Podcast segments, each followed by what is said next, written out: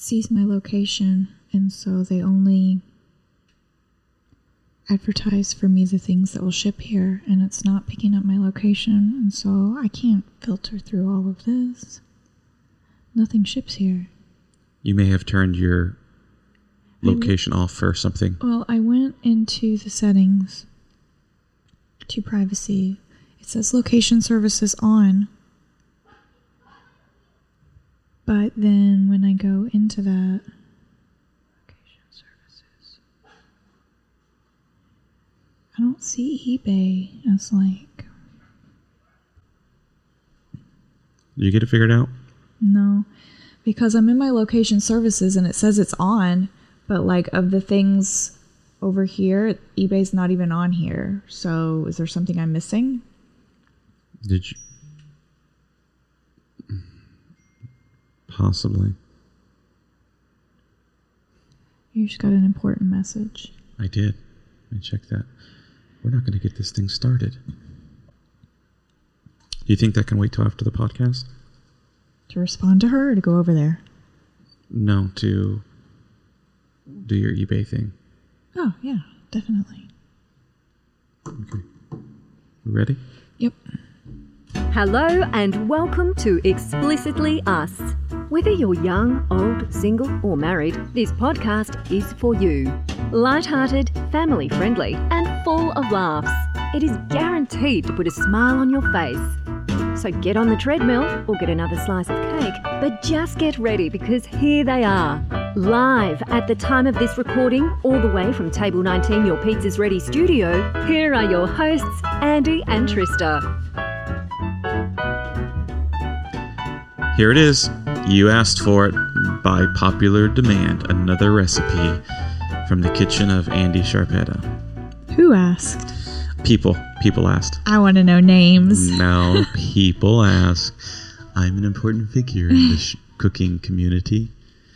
So the other day we were making, I don't know how it happened, but dinner comes every day. I don't know if y'all know that or not. Unfortunately. And sometimes it comes and we're not prepared. Always. Does it happen that way for you out there? Happens for us. Well, we didn't have a lot in the cupboards.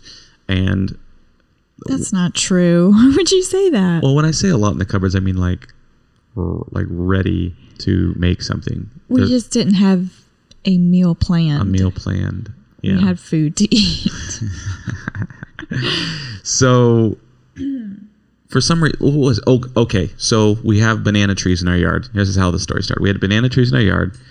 And then there was these really big green bananas that weren't turning. They're huge, biggest bananas we've ever seen. And the tree fell over, which happens. And so I'm like, I said, "Hey, babe, will you come chop these bananas off this tree so they don't ruin?" And I went out there and I said, "These here aren't bananas; these are plantains." And so they're not bananas; they're plantains. So we brought them in the house, and they were nice and big and ready, and cut them up and made fried plantains, which is called tostones. And then we made plantain chips, which are amazing. You cut them as thin as you can and fry them in oil, deep fry in oil, and salt and garlic is the best way to eat them. Load them up. Garlic salt. Or like we did, garlic salt. Load them up. Anyway, so we had this oil, and I said on this particular day, don't empty the oil, don't put it back yet, leave it on the stove, put a lid on it, because tomorrow I want to try making fried mozzarella sticks, homemade fried mozzarella sticks. And the reason is because we buy string mozzarella cheese for the kids, for myself, and also we make really amazing pizza rolls out of them, which is another tip for you. And we also happen to have some mozzarella in, I call it medallion form. Yeah. It comes in like a log and they're pre-cut to about 3/8 of an inch. This is a Costco purchase. It's a Costco purchase. About three, but you can get them anywhere. Can you though? Yeah. I don't know about that. Yeah, you can. Just look in the cheese section. And they're pre-cut to about 3/4 inch, and they're about a 2-inch diameter of Now, is diameter go all the way around, or is that just across? That's what I thought. That's why I said. I was making sure I wasn't giving somebody a really small circumference there, which is the name of one of... How's that joke go?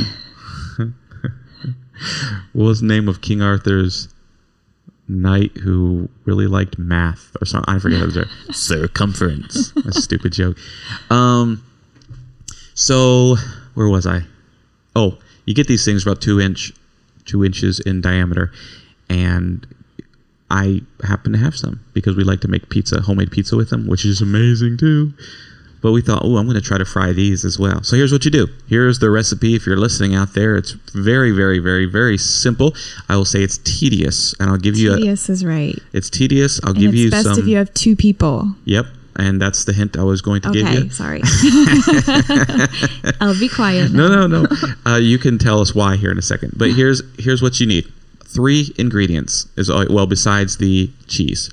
3 ingredients. You need flour, all-purpose flour. You need eggs, and you need breadcrumbs. Thank you. Whatever seasoning you like for your breadcrumbs. The easiest, and I would say borderline best way, is just to get some ready seasoned Italian breadcrumbs. It doesn't have to be anything fancy, all right, but just get some. If you like your breadsticks a little garlicky, you could throw some garlic powder in that and mix it up into there if you wanted to as well. But you're going to be just fine with those 3 ingredients. Now, the trick to making fried cheese sticks here is you want to double batter. You're going to double batter.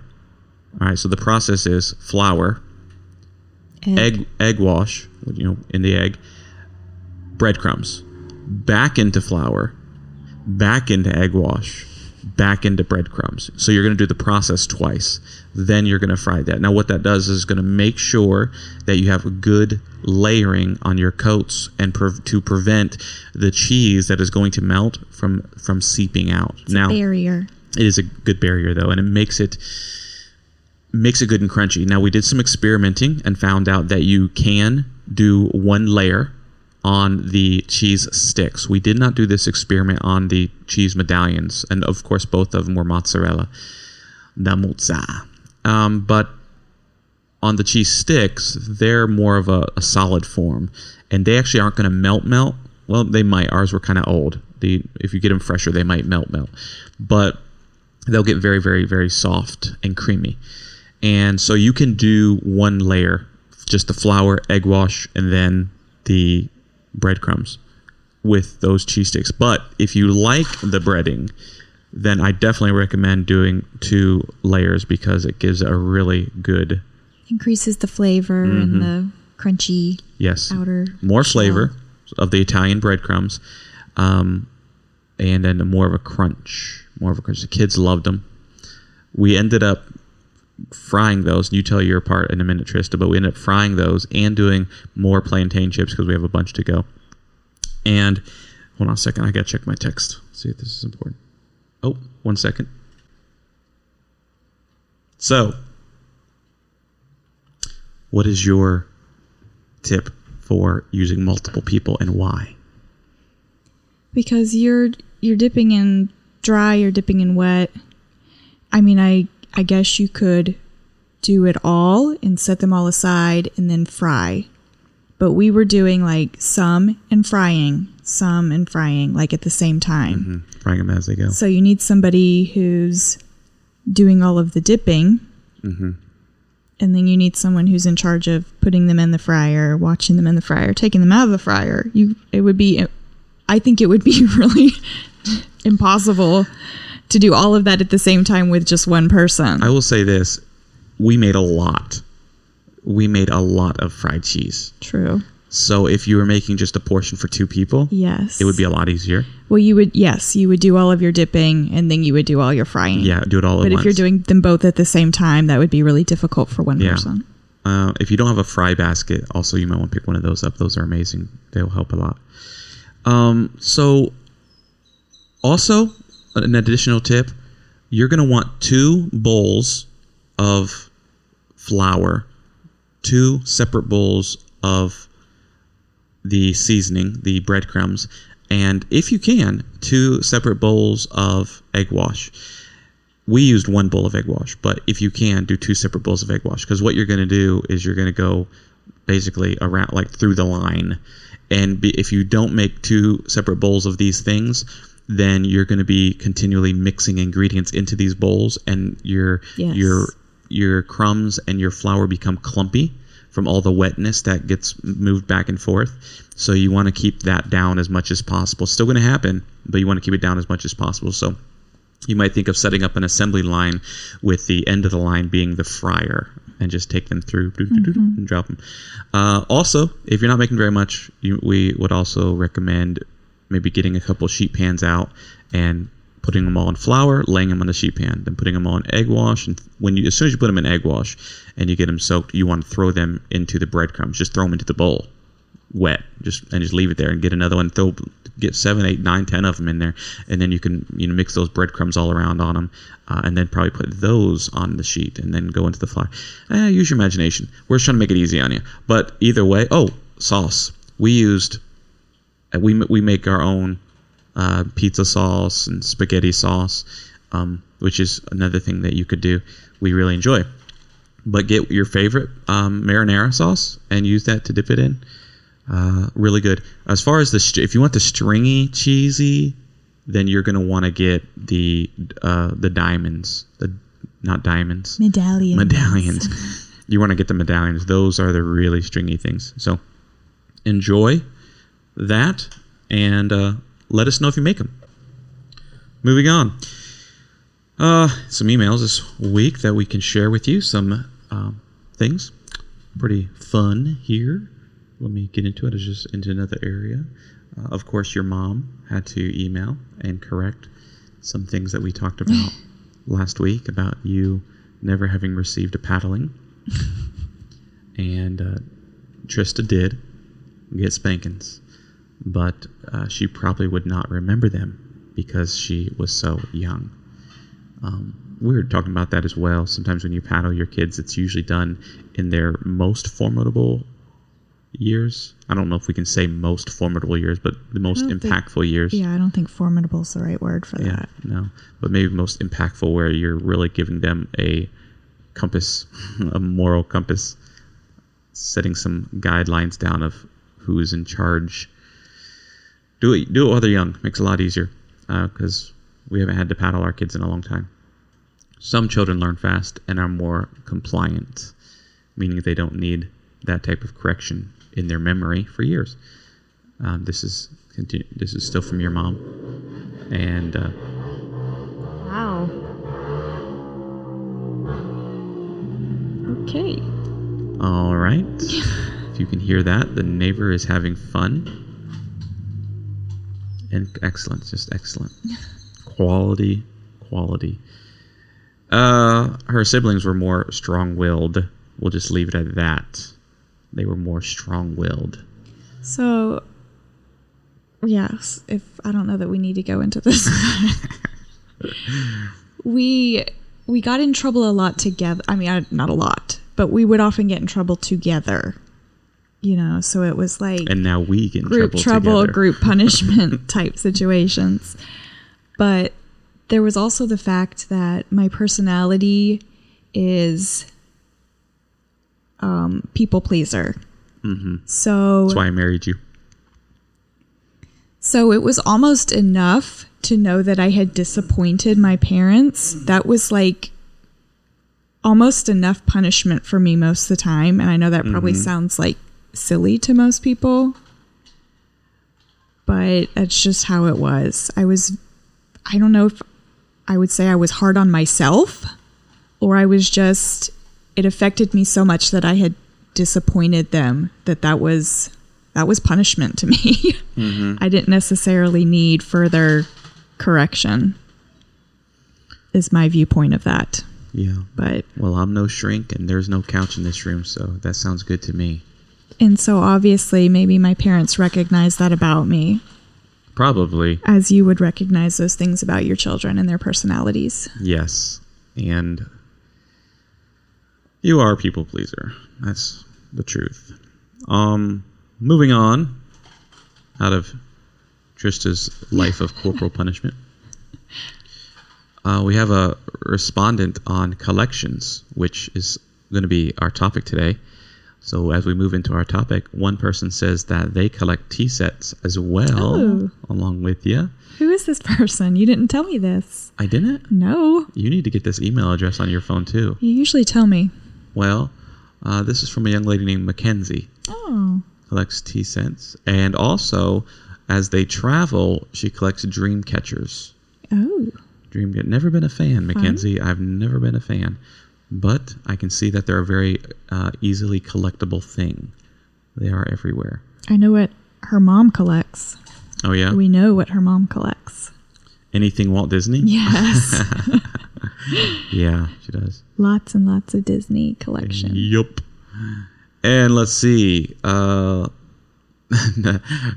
This respondent just says, coffee! Exclamation point. And then talks about how she loves coffee. That's funny. I can relate to coffee collection. Man, we had a good coffee the other morning. I don't know that she's saying she collects coffee. Is that what you think she said? Anything coffee. Hold on a second. Let me see if she said she collects coffee. Themed things. Does this person just like the theme of coffee? Yeah, we were just talking about coffee, and she's excited about it and said she'd love to have an espresso machine because we weren't on collections anymore. Sorry. Yeah, well, I didn't realize we had changed topics. I'm just following the emails. You said coffee, and I was like, collections. Yes, coffee. We can collect coffee. So we had a good cup of coffee the other day. Every day. Every day is a good cup of coffee. We went camping. Stepped out, went camping for the night. Had a cup of coffee in the morning, used the best quality coffee / easy to make coffee over a fire is a French press. Heat the water in our non-percolating percolator.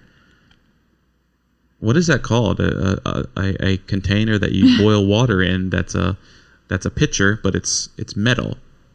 And it's a metal pitcher for heating water. Sit on a fire. What would that item be called? It technically comes with innards to be a percolator, but I'm not crazy about the quality and or the time it takes to make it, because you gotta get the water to boil, and then it's gotta boil through the coffee for a good long while. It just takes a while, so it's easier just to boil water on that thing, and then put your grounds in your French press and do your steep. Which I like mine steeped extra long. It's extra robust, a little extra bitter, but I like it. A little extra strong. And you can save coffee grounds too. If you don't mind letting it steep longer, you can technically save coffee grounds, get more flavor out of it that you want. That was fun. Did you have a good time? I did. Yeah. It was your birthday this past week. Yes. I don't have a birthday song for you, but we had a good time. We did. Out there. We didn't see as many shooting stars or satellites. I saw half a dozen satellites. Yep. I did not see a shooting star, but several of you did, and we started a new tradition, a new family tradition. You saw one. We saw one together. Oh, that's right. We did. Or maybe I was just saying it because of our new family tradition. Here's our new family tradition. If you experience a shooting star together, if you see a shooting star, all the people who saw a shooting star, it had a moment. They experienced a moment together, and so you owe one another a kiss. And so Clayton wasn't a fan, but he gave me a kiss on the cheek, and he gave you a kiss on the cheek. And the other kids were like, I saw it. They're so excited to have seen it. And then some of them would say, nope, you did not see it. You go back, sit down. You just want a kiss. And then there was one that me and you saw by ourselves. That was a fun one. Because we got the kiss. Okay, I'm not remembering that one. Oh. I was like, what is this one? The one we saw, right? I thought that's when Clayton saw it with us. I don't know. Maybe. I guess had to have been because I only saw one. Anyways, we discovered something else about our phones. We have these phones, and we discovered that there is a night mode for taking pictures on them. I didn't know. And what it is it's basically a timer. You got to hold the camera really still. So if it's on a tripod or something, it's easier. But as you hold it still, you can take a 3-second picture, which it kind of reminds me of the old vintage, like the invention of the camera is, you know, they pull the cap off and it absorbs all the light. Where you sit for like... Yeah, you got to sit very, so very long. Still. And usually it was, I don't know how long, maybe 5 to 10 seconds. Why they never smiled. No, and it was longer than that, I'm sure. I don't know. It just has to, what it's doing is it's absorbing the light, okay? And then flashes came where you get all the light, all you need really fast, okay? And so what the camera phone is doing now is it's going back to, at nighttime, you take the picture and it counts down several seconds. And you set the amount of time you want to count down based on how much light you want to let in. And so we figured that out last, or it wasn't last night, but a couple of nights ago, we figured that out. And it became an adventure of night photography. We have, you know what we should do, Trista? We should put this thing up for sale. This is amazing. We have this amazing, amazing picture that we took. And what we'll do is we're getting it developed. And if it comes out, if the development comes out of the darkroom, I think I'm going to put this thing up for sale because it's a piece of art. Do you want to describe it to them, though? Can we tell them what it... Okay. So... where we went camping, and this is the second time we've been to this particular place, there's this really cool, artistic, creative looking tree. I don't know if creative's the right word. Describe the tree. We don't know what kind of tree it is. Well, it's I would put it in like the smallish category. It's not overly large. Not climbable. But it sits on this hill. But you can stand under it. And the trunk comes up, obviously. But then in the direction that the wind mostly blows, it's like all of the branches grew as if they were being blown in that direction because of the years of wind. And so it's just, it's frozen like in the daytime. It's a really cool looking tree. It's just like all flowing sideways. Doesn't it look like it's frozen in time in the wind blowing it? Yes. But then we noticed at night, with the stars and like, because the tree looks just like darkness. A silhouette. A silhouette. And so, was really beautiful. So we took a picture of the sky, the night sky. So you have the stars coming into focus with the added light, but then the tree in front of that scene, because all there is tree and stars, no other land masses. That's all you see. So you just get this silhouette of this blown tree across the field of view. And it was super, super amazing. So we're getting those developed. We actually getting a set of pictures developed for decoration for our home. Then there's also some added surprises to the picture that we did. And so if these things turn out, we might have to do a Explicitly Us fundraiser to raise money for new microphones or something. So anyways, that was really cool. Had a good time. You had a good time. This was your birthday request to go camping. Yes. Did you sleep better this time? I slept a little better. The first time we slept in the back of our Bronco and we slept on metal flooring. So we took it up like a notch with the sleeping, and we brought like cots, and then we laid our yoga mats on top of them. And then our really thin sleeping bags, like super thin sleeping bags on top of them.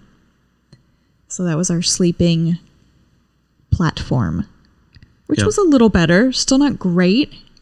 I was much better. I was much better. Tossing and turning on that was the same as tossing and turning in bed for me. See, I think it would have been great if I was a back sleeper, but I'm not a back sleeper. Mm-hmm. Yeah, back sleeper can do it a lot easier. I have to sleep on my side.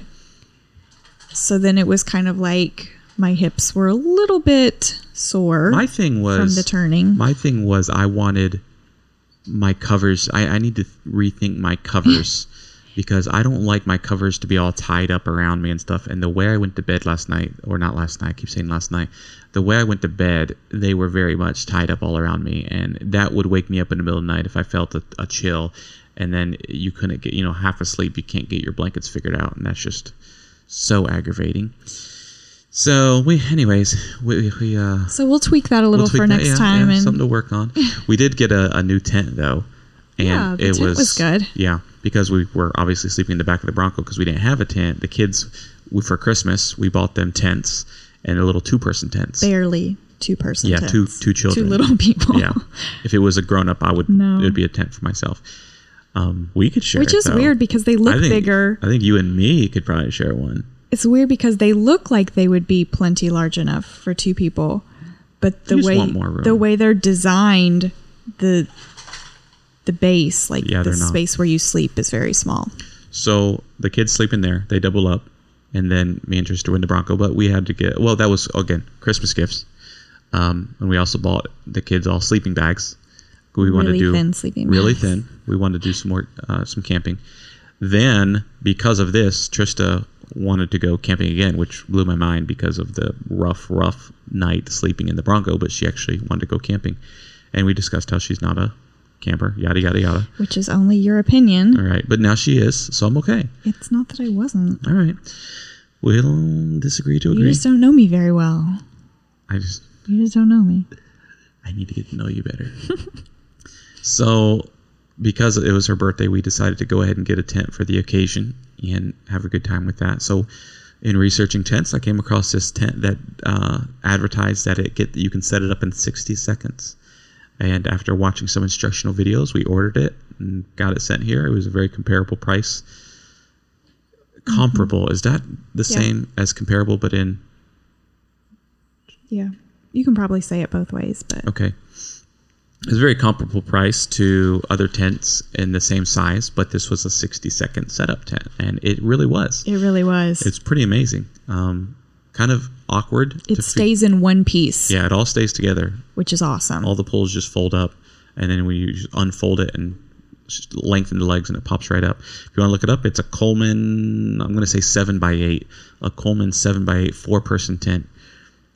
So that was pretty cool. Had it fit 2 cots in it with room in the center for a little table we have. That's a little compact foldable table. Yeah, it was set up like a house in there. It was quite nice. And then we spent 6 hours sleeping in it. And we were able to leave the windows completely unzipped. Down. Yeah. So it was very breathable. Very, very nice. Very nice. So anyways, that was fun. That was this past week. We had a good time. Trish's birthday is come and gone. No more birthday for a whole nother year. I do have a birthday gift still on the way for her. I bought you a... What's that? It's not a mister. It's a... Diffuser. And the thing was broken. That's sad. So we got to send that back and get another one. But that was... not really a gift. That was just something she wanted. I would have bought her at any time, but it just so happened it arrived on her birthday, so we saved it for her birthday. But her actual gift is on the way. Okay. And so, moving on, we're talking about collections. That's what we really want to talk about. And we have a few minutes here. Not much time, actually, because we've been gabbing about nonsensical things. But people have mentioned some of their collectibles, some of their collections. I've been trying to think this week on why we enjoy collecting things so much. I don't know. I enjoy it. It's something that you enjoy collecting something if you enjoy looking at them, just like studying them and I don't know, enjoying to look at them, because a lot of collectibles can't be used or seen. But part of my reason or method of choosing what I like to collect is I like to collect things that I can use. I like to collect usable things. My personal theory on collecting things, for instance, there's people who collect cars. Some people collect cars and they park them in their garage and they never drive them. That would drive me nuts. That would drive me absolutely crazy. I like the collector who has all these old expensive cars and they drive them. Now that's enjoying what you enjoy to look at and partake in. So, I like usable things. So let's talk about your collection first. Okay. All right. Because you have a particular collection that is centered around the time that I like, but you like the collection. Yeah. The period in time. So at some point in my teenage years, I received a picture, a print of a painting, I guess you could say, and I think it was on canvas. But it was a picture of this, the back of this little boy and this little girl sitting on a bench staring at the sun. Do you know the picture, y'all? No, I'm asking the listeners. Do you know this picture? And he has a slingshot sticking out the back of his pocket. And I just loved it, and it was on my wall in my bedroom in my older teen years. And from that, I realized who the painter was originally, and so through time I looked up more of his things and just really liked the style. It was just something that interested me, and I liked, and I wanted more. That's also a key that you collect things, is you wanted more. It was like every picture, painting, whatever you want to call it, that I would see from this person, I just loved. It made me happy. Mm-hmm. That's all. It just brought joy to me. Yeah, you enjoyed it. And I got to where I could pick out across the room. I would see, and I would say, "That's Norman Rockwell." Mm-hmm. And then I don't know. At some point, it went from pictures to plates. Anything reprinted with his artwork. Yes, plates, and then it went to cups. Some puzzles. Clarify. Coffee mugs. Coffee and mugs. Glass. And glass cups. And he did a lot with, I'm going to forget what it's called. Saturday Evening Post. Mm-hmm. Magazine. And so there was a lot of his artwork put on things. And so I just started collecting. And sadly, most of it is in storage right now. Mm-hmm. Too many plates, probably, even to display. Yeah. So many plates. But I decided that I wanted to use some of the things I was collecting. And so in my household, I use some of the mugs, and I use some of the glasses, although most of them have been broken by the children. Did I influence you to want to use them? Not necessarily. I think it was one of those things when we were moving, and I was sad that my collection was going into storage, that I was like, there's a few of these things that I could see and use on a daily basis. Mm-hmm. And so that's where I was like, some mugs and some cups. I think it's great that we use them. I don't mind. It's sad that they get broken, but that's part of life. And they're replaceable because they're prints, and you can find them on eBay or at antique stores. I can find more. So it's not like they're being broken and lost forever. I can get more. Yeah. But I like that we use them, and they're nice to look at. And another thing I like about them is that they're seasonal. Like, yes. There's different ones for different seasons. Yes. The Christmas ones are a lot of fun. Mm-hmm. Because there is like a Christmas collection. Oh, yeah. Of Norman Rockwell. He did a lot of Christmas stuff. He did a lot of wartime portraits. I love those. A lot of sports portraits of children playing sports and even pro sports and things like that. He was very whimsical, a very comical painter. But not in a whimsical way. Mm-hmm. Everybody was string bean kind of linky, except for the adults.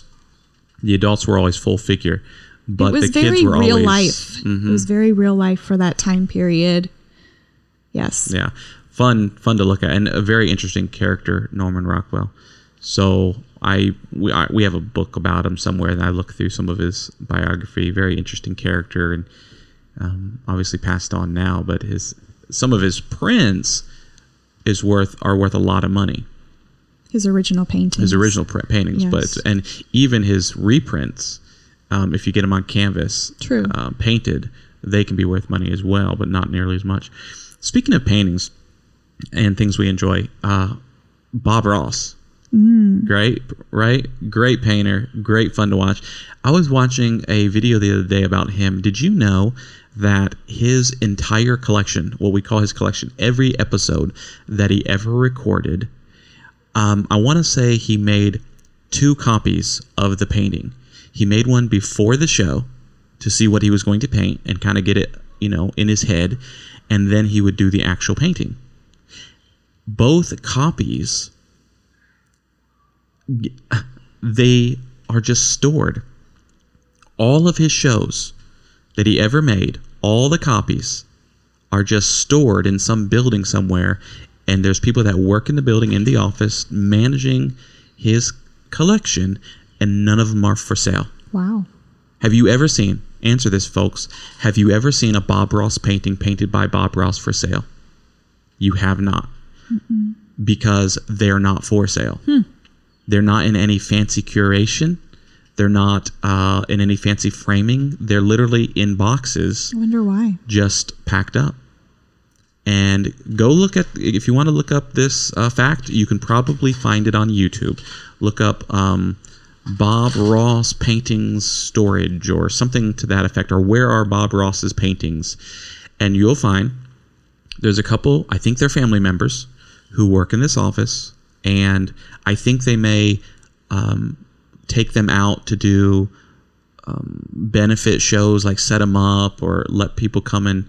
I don't know, it's not really a place you walk through. It's not, but they could make an entire gallery. Like, okay, don't sell them. Display them. But you could make an entire art gallery, a Bob Ross art gallery in Pigeon Forge, Tennessee or something, right? Can you imagine that? In Gatlinburg, Pigeon Forge, an art gallery of Bob Ross? I can. I mean, would you walk through it? Yeah. I think I would. I would pay money to walk through it. And I don't know, Bob Ross was not a, from what we know and can tell, he wasn't a person who cared about money. He was a TV artist. He was. That's how we know him. But interesting, just, I mean, so much money sitting there that could provide for generations of his family, you know. And they're okay with it. They're okay with having that memory, that legacy of the collection. And that kind of goes into collecting mindset too. A lot of times it's not about money. It's just about things you enjoy collecting. And that family literally is sitting on their favorite collection, and they have no desire to sell it. And we can only hope that that building doesn't burn down. But I'm sure it's insured for a lot of money. But even then, it's sad. It's money because you've lost all the artwork. Yep, and it just would not mean as much. Speaking of artwork, one of the things that I like to collect is a particular game. We are a gaming family. We like playing games. I say that and you roll your eyes because you have recently not enjoyed games as much as we have in the past. But I try to pull you into games every once in a while. The kids are growing up. They're starting to enjoy them more and more. So if we find a game that mom enjoys, we play it. There's one game that she does not enjoy playing that I enjoy playing very, very much. It's my favorite of all games. It's actually a card game. It's a very old card game, over 100 years old. And it's called Rook. R-O-O-K. Rook. Have you ever heard of this game? Your parents might have played it, depending on what state you were from. And also depending on what state you were from, they played it a different way, which is fascinating. Of course, the version of Rook that I like to play is with the ones. Rook is trump. Runs are high, right? With the ones, they're high, and the rook is played as trump. That's how I like to play. And what I didn't realize until maybe 10 years ago is, yes, I knew the game was old, but they've been making these cards for so long that there are so many different variations of the card backs. Well over 100 variations of the card backs. And so I started collecting them. I started looking in antique stores, saw some on eBay. And what I like about this collection is usually you could find them in a thrift store for $5.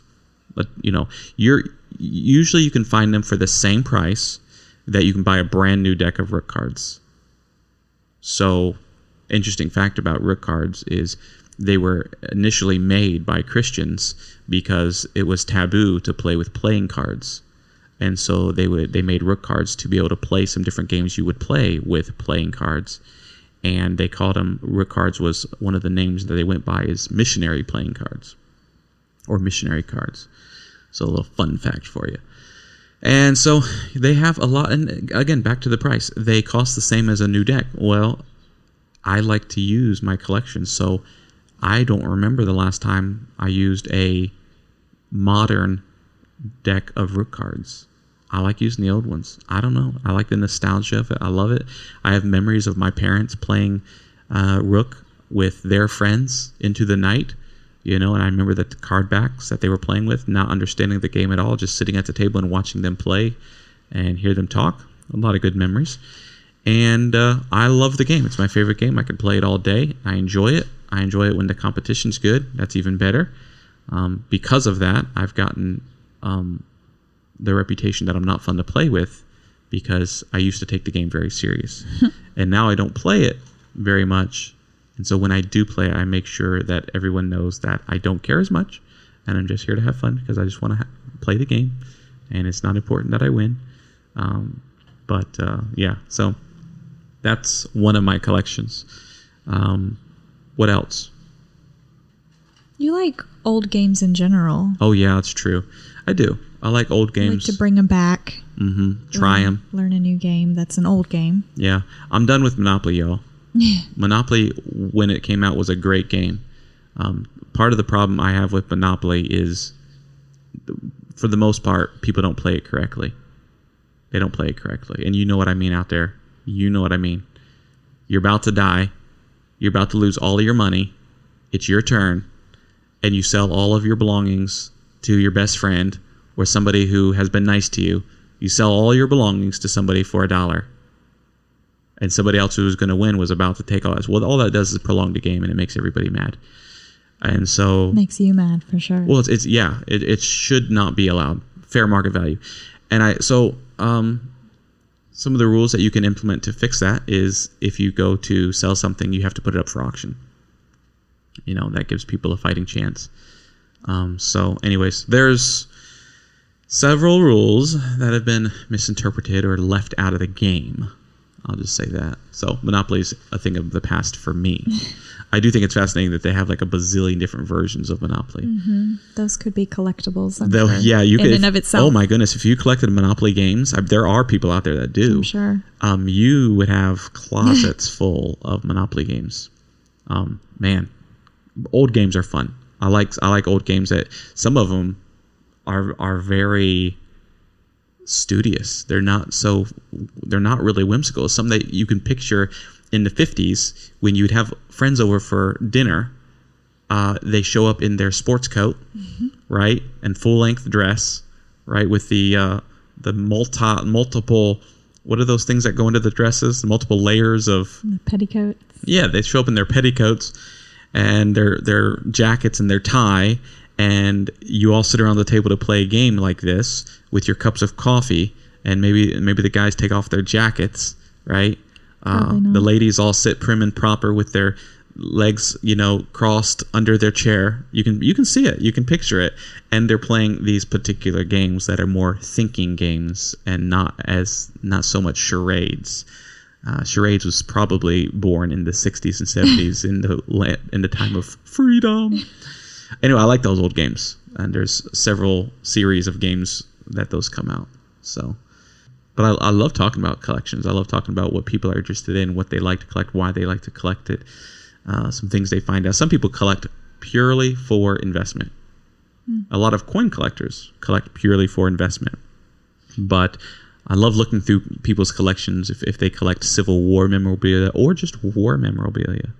I don't collect war memorabilia, but there are some things that I found through thrifting that I had to have. I thought it was so interesting. One of the things was a lighter that was issued to servicemen back in World War I, and I bought it for $6 at a thrift store. Is it a Zippo? No. Oh. No, it's not. But I have a very, very, very small collection of those as well. I would buy them that didn't work and I would fix them. This is fun to tinker with these things. So I bought this one lighter that the wheel, the flintlock wheel, it wouldn't turn. And so I took it home and fixed it. And now a lighter from World War I works. And it's so cool. Let's talk about one more collection. Now this collection is recent, but yet it goes back many years for me. Because I can remember as a kid getting these every once in a while. I remember getting them as gifts. One particular gift in my mind stands out. And they would just go by the wayside. And now I regret that, because I think back on them and I think I wish I had all of those for this particular collection. And that is the watch. The watch is a fascinating thing. And recently I have become fascinated with them. I can't really tell you how it started, but I've been using, well, an Apple Watch for a very long time. And I like them. They're good. But I was thinking, man, I just want a classic watch. I just want a simple watch to use. And I didn't buy a classic one, but I needed a watch, and we were in a store recently, and I found... Can you hear the ice cream truck? Yep. I found a watch made by Casio, and it's called a G-Shock, if you've never heard of these G-Shocks. And it's a large line of Casio watches, and it basically is going to withstand time. They go on forever. Well, I bought this thing, and the technology in it is so amazing, all the things that it can do. There's just so many different settings, and I've really, really enjoyed it. This is a solar one. But then because of that, now everywhere I go, I look at watches. This sounds like it's going to become an expensive hobby. Do you know how much watches go for? Yes, I do. Watches, there are watches out there that go for millions of dollars. Ain't that fascinating? Fascinating. Is it worth it? No. Money is whatever society deems it to be. And if you if you have it to spend... Then sure, there's always the spending within your means rule. Mm-hmm. But value is just it's whatever you want it to be. Mm-hmm. People value different things. But over the holidays, I was thinking about getting a dress watch, but I didn't want to spend a bunch of money, and I came across a jewelry store that was closing, and. So looking at the watches, I didn't see anything that I liked that I'd be willing to pay money for. And then later on that week, I was in the mall again, and I went back by the jewelry store just to recheck it, because you never know. And lo and behold, they got a new shipment of stuff they were wanting to get rid of from a different store that was closing, another one of their branch. And so they had new watches. And I looked at this watch, and the original price of the watch was somewhere in the range of $600. And that's a lot of money. It's too much money for me. And I was looking at it and said, this percentage off, and then this percentage off of that percentage, and all these different, combinations where you have to be a mathematician to figure out what the discount would be. And so I asked to see the watch, and there was two watches. They're both made. Well, one of them was made by Tissot, and the other one was made by somebody else. But Tissot was the brand that I really liked. Well, there was another watch that was similar to it, but a different brand, and it was less expensive. So then I had to kind of look at that one, even though I liked this one better. And the lady said, well, let me look at that Tissot and see how much it is. And she pulled it out and did the numbers, and she said, I think this has been marked wrong. It's one of those shopping stories that everybody loves when something's been tagged wrong. And she said, because it shows the price of, what's underneath the original price. Original price, sale price. It gave me that price, but she says, I think it's been added up wrong, calculated wrong. Mm. So she redid the calculations, and it took off in a significant amount of money. And it got it into the realm of my thinking, right? I think I paid, do you remember how much I paid? I want to say $120. I don't know. It was a ridiculous low amount. And I looked everywhere. I looked on websites, and everything else was $400 more for the watch, for this particular model. And so I'm looking at this. I'm like, man, this is such a beautiful watch. It's just, it's a very nice dress watch. But then I have to make a decision to spend this money. And I'm like, well, the watch isn't working. And I'm still very new at watches. I'm learning a lot about watches, and just the more I learn, the more I'm fascinated by them. And so I'm looking at this watch. I'm like, can you either... It's a quartz watch, which if it's a quartz watch, it means it takes a battery. So I'm like, can you put a battery in it or turn it on or whatever you need to do? How does this watch work? And they couldn't get it to work. They couldn't put a battery in it. They didn't have any batteries at this particular store because it was closing. I'm like, this is very cheap, rinky-dink place, you know? I'm like, well, I could buy this, but then there's no return policy. How do I know it's going to work? Yada, yada. So I walked down through the mall to another watch booth where they change the watches, you know, in the kiosk. I said, hey, listen, there's a watch down here. This is the model. If I buy this, do you have a watch for it? He said, yeah, no problem. How much does it cost? He told me the price. And we walked back down. I walked back down, and I tried to get them down more, and they wouldn't go for it. But that's just how I am. I think some part of me, no, I'm not going to say it. But anyways, I tried to get them down even more. And I ended up buying the watch. So happy with the watch. It is just a gorgeous watch. White face, kind of like a Jubilee bracelet, which is the small links. Took the watch down to the watch battery guy. He put the battery in it. It's just an awesome fluid movement in the watch. And then I talked to him for 15 minutes about watches, about different watches and things that I'm wanting to know and things I'm learning about. He asked me what I did. I told him about what we did and some of the things we've been involved in our life. And by the end of the conversation, he was taking discounts off here, telling the lady at the cash register, charge him this, don't charge him that. And by the time we were done, I said, now how much is it? He said, man, I can't charge you for this. And so we had such a good conversation talking about watches and some of our life. And so he said, this is a gift. And so, man, there's deal after deal after deal for this watch. Anyway, so those things have kind of started this collection of watches that I've been enjoying. And I had some other watches I pulled out and rediscovered their movement and the model of their movement, and just some of the very interesting things about them. With that being said, there's many movements out there of watches. There's an automatic movement, right? There's the kind of movement that you wind, which is a manual wind movement. I forget what that's called, but man, it's been so neat. And then you look at the watches and the people who own them. And that's one of the things I'm enjoying about the watch is when you look at the history of the watch, it goes back to the mid 1500s, not the watch, but the clock, like the gears and the gear ratios and how they make it move for a 12-hour day. It goes back to the mid 1500s. That's fascinating, isn't it? So then you come up and you start looking at the history of men and women who wore watches, very important men and women who wore watches. What watch were they wearing when they did this, that, or the other? What watch was being worn when they went on top of Everest, right? What watch was being worn in space? The Omega was being worn in space. What watch was being worn, you know, when they went to the depths of what is that trench? Mariana. The Mariana Trench and these kinds of things. Just there's just a whole world of these men and women who wore these watches and what they did and why they did it. It's just fascinating. I'm really not fascinated by it, but that's great that you are. But a lot of people would be listening about your Norman Rockwell, and they would think, that's interesting. It's just what interests you, yeah. Right? And it's not the monetary value of the watch.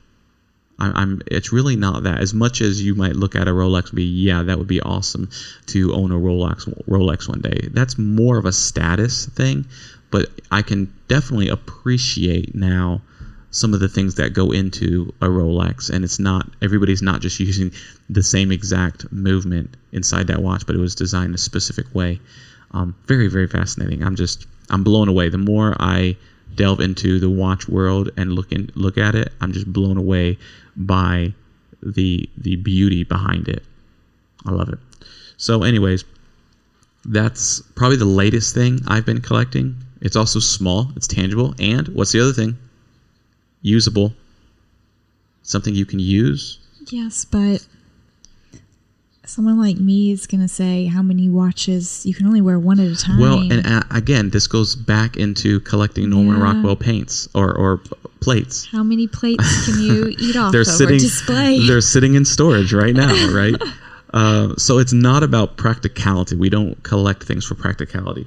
And some people are minimalists and they don't like clutter, and I understand that. That's why I like small things. I like to be able to put it all in one place, but I like to be able to use those things and enjoy them. Mm-hmm. You know, and that's what this gets. So what I have not done yet that I'm so looking forward to doing is I want to go to antique shops and look for really old, really cheap watches.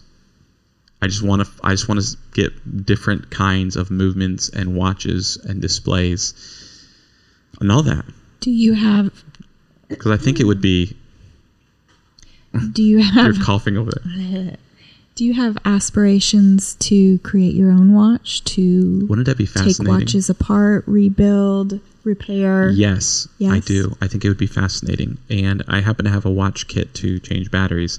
And then I found out the other day that I have in that watch kit that I bought just to change one battery, because it was cheaper than getting it somebody else to do it. It cost less to buy the watch kit than it costs to change the battery. So that's how I made that decision. Mm-hmm. And so I bought this thing, and come to find out there's a lot of tools in there. As I was opening it a long time ago, I'm like, what is this for? And now the more I study watch, I'm like, oh, that's what that's for. Because we watched that one video of the man taking apart the watch and cleaning it and repairing it. It's like microscopic, intricate pieces. And you have to use a microscope to be able to work on these things. They call it a loop, L-O-U-P-E, loop, unless it's French, loupé. But that's what they call it, that they use, and I think it's a magnification about 30 or 60 times. And that's the only way you can work on these things and know what you're doing. And the screws are like needles. They're little tiny things. Your screwdriver is, the point, very small. It's just, again, I just keep going on about how fascinating it is, but it is fascinating. And come to find out, you can actually buy all the parts you need to make a watch. I think it would be awesome to make your own watch and build it. Can you imagine taking all these little tiny gears and parts and building your own watch? You give it life. And give it life. And there's this little part. I'm still learning all the names to these things, but there's this little part that is a spring. And this spring gets regulated by a couple different wheel chucks or gears, and it basically gives it the tick-tick sound in a watch. If you ever thought about the tick-tick sound is not the second hand moving. It's the second hand does not make a tick. It's actually a spring. It's one of the gear cogs in a spring that's making the tick-tick sound. And so this particular... What was I going to say? Oh, this particular spring, it just sits dormant, and you put all these gears together, and then you barely move this spring to get it started, and then it's like this perpetual action where it springs in and springs out in it's a circular spring. It's a wound spring. Coiled, thank you. It's a coiled spring. And this coiled spring would unravel if you didn't have the correct gears in place doing the correct things, and that's what gives it that tick-tick. And when that starts doing that and it starts moving perpetually without any help, I mean, it's got to... Like a heartbeat. Yeah, it's like giving it a heartbeat. It's got to be... I mean, it doesn't take batteries. These particular watches I'm talking about are some you would build. It doesn't take batteries. You're just putting springs and gears in it, and it's going to do it on its own, right? And it's going to last forever. That's just fascinating to me. So, I definitely would love to get into that if it's something that's... not going to break the bank, but... Is watchmaking You've done a little research. Mm-hmm. Is it a lucrative career? It is one of the... Another thing that's fascinating about it, and I love... We've talked about this before. I love anything vintage. I love old-timey things. And it's called horology. The study of time and the study of watchmaking is called horology. And it is coming to be a forgotten art. You know, the watchmaker, the shoe cobbler. Mm-hmm. When's the last time you saw a shoe cobbler? Mm-hmm. I don't think they're called a shoe cobbler. I think they're just called a cobbler. When's the last time you saw a cobbler?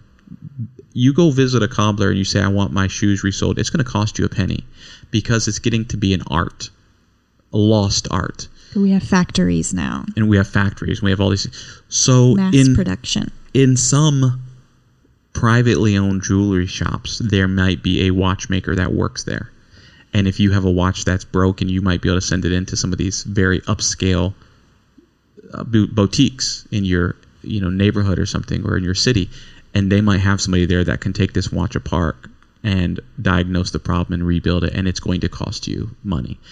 And so you're going to repair watches that are worth money. Or maybe they're just sentimental, mm-hmm. and you're willing to pay that. But to be a horologist is fascinating, and it is lucrative. There are only, I think, 4 schools in the United States that offer classes in horology. I think it's interesting. I think it's, a lot of times people go into mainstream jobs where they know where the money is. But to go into a job where, like a cobbler or a horologist, to go into these sectors where it's not very common, it's an adventure, mm-hmm. And it's something you're going to do that's going to be different. And I'm blown away by it. And so you can go to school for horology, and you can also do apprenticeship is the word I want to use. I'm just wondering if we should push one of our children in this direction. I think so. I think we need a horologist in our family, because you can. And horologists also design their own watches. They can even collaborate with major watchmakers and get parts from them and collaborate and create their own watches if they're good enough. Mm-hmm. So, yeah, that's so cool. I like it. Pick up a watch. If it's got an open back, look at the movement. Look mm-hmm. look at the back of the watch and see what it does. How many times does the second hand move in a second? How many times does the second hand move in a second? And everybody out there is probably thinking, well, once. That's a very, very basic movement if a second hand is only moving once per tick, right? But for instance, the watch that's sitting over here that I bought in the store moves 6 times per second, the second hand, 6 times per second. And so it's more of a sweeping motion. And that all has to do with the movement and the gear ratio that they used and the different parts of it. So, man, there's so much into that. We could talk about it forever. If you enjoy watches, email me and talk to me about it, because my wife is tired. Please do. She does not want to talk to me about it. My son, my son Clayton enjoys watches too, and we're fascinated by them. We like wearing them. And so if you enjoy watches, or if you have a watch, maybe a really old watch that you would like to talk about and discuss and how you got it, I'd love to hear that. I'd love to just hear the story about it. And I'm fascinated by it. So that's been my hobby as of now, of things I like to read about. Blogs, and let's do some podcasts here and there about watches and things like that. I'm reading a book right now. My 5th book I'm currently reading is A Man and His Watch, and it's just different stories about these men and the watch they were wearing and things. It's really cool, guys, really cool. Hey, thanks for listening to me ramble on, and Trista's been listening to me ramble on for a very, very long time about this, and I think I got her to the point where she's willing to try a watch and try to wear one. I got one picked out. You got one picked out? I got one. That you're like, if I had to wear a watch, this is the one. It's also a Tissot, so that's going to take some saving up. But I'm going to save up for this thing, and maybe for a Christmas gift or another anniversary. We'll see. All right. Thank you for joining us on the Explicitly Us podcast. If you haven't subscribed, please do. You'll be the first to listen to our show when it's released every Monday. See you next time on Explicitly Us.